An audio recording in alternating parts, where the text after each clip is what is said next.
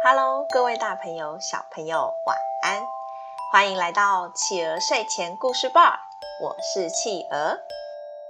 感谢大家订阅企鹅的 Podcast 频道，也欢迎大家追踪企鹅的粉丝团哦。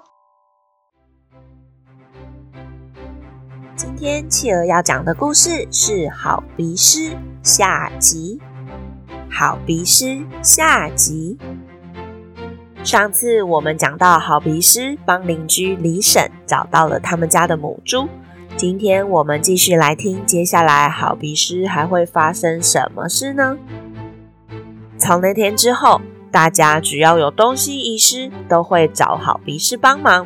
他也很聪明，不会全部都答应，除非他已经知道东西在哪里。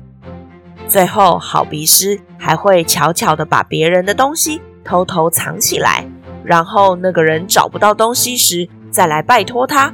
他再装模作样的用鼻子闻，帮人把东西找出来，再跟别人拿酬谢的礼物。就这样一来一往，好鼻师慢慢赚到了许多钱财，就连皇帝也知道了这个好鼻师的名号。有一天，皇帝的重要玉玺被人偷了，不管怎么找都找不到。立刻派人来找好鼻师。好鼻师您好，皇帝的玉玺不见了。听说您能用鼻子帮忙找东西，皇帝想找您去皇宫帮个忙。我我我我天哪！我我根本什么都闻不到啊！皇帝找上门了，我完了，我完喽！好鼻师非常紧张，但只能硬着头皮跟着进了皇宫。他非常烦恼的小声说：“哎呦，左也死，右也死，横竖都得死啊！”没想到，本来带着他走路的两个大臣，突然吓得跪在他面前。好鼻师自己也吓了一跳，就听见这两个大臣说。大大大大大师，我我皇皇帝的玉玺的的确是我们两个偷的，您您您您可不可以不要告诉皇上是我们两个偷的啊？我我我我们就把玉玺藏藏在御花园的桂树下面。原来这两个大臣，一个是左丞相，名字是李恒；一个是右丞相，名字是陈树。他们听到好鼻师说的“左也死，右也死，横竖都得死”，以为是在说自己，就连忙下跪招认了。好鼻师也阴错阳差的知道了玉玺在哪里，帮皇帝解决了大麻烦。皇帝非常开心，谢谢您大师，请问您想要什么奖赏呢？朕立刻让人为您准备。嘿嘿嘿，皇帝，小忙小忙！我我啊，要的不多，请您给我吃你们皇宫里最好吃的甜品就好喽，这样我就心满意足啦。哎，这个简单，来人，备上皇宫里最棒的甜点来给大师吧。于是，好鼻师开开心心的吃了一桌满满的甜品。忽然，他想到。哎，如果我还能再吃到天上的甜品就好喽！皇帝一听到非常苦恼，哎，这这这天上天上啊，这这就难办啦。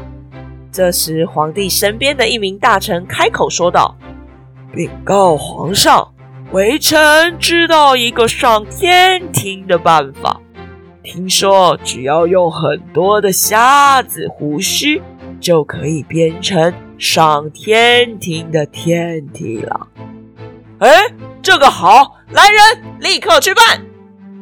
皇帝一下令，全国的渔民就把一篮一篮的虾子往皇宫送。最后，皇帝又让缝纫师把虾子的胡须编织起来。说也奇怪。梯子真的慢慢的往上飘，直升到天空上了。好鼻师开心极了。哦，谢谢皇帝，我要上去喽！天上的甜食一定更好吃。好鼻师一边说，一边就往上爬了。但软绵绵的沙梯非常不好爬。好鼻师一度很想放弃，但又因为太想尝试天上的美食，硬着头皮继续往上爬。爬了好久好久，终于到了。就在好鼻师抵达云端，却刚好被天庭巡逻的雷公看见。你是谁？居然敢擅闯天宫！看我的雷公锤！砰！轰隆轰隆轰隆轰隆的，天上发出了雷声巨响。好鼻师直接被敲得粉碎焦黑。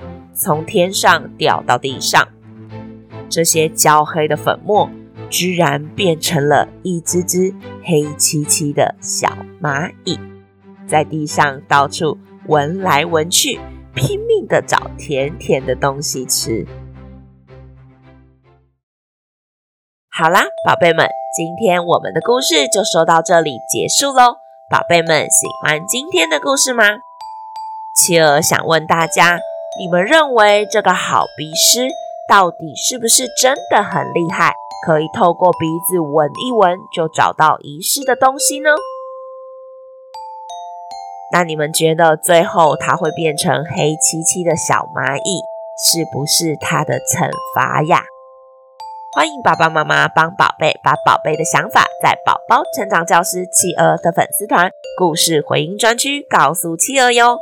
也欢迎大家在企鹅的 Podcast 评论区留言给企鹅鼓励哦，更欢迎大家把企鹅的 Podcast 继续分享给更多的好朋友。我是企鹅，我们下次见，晚安。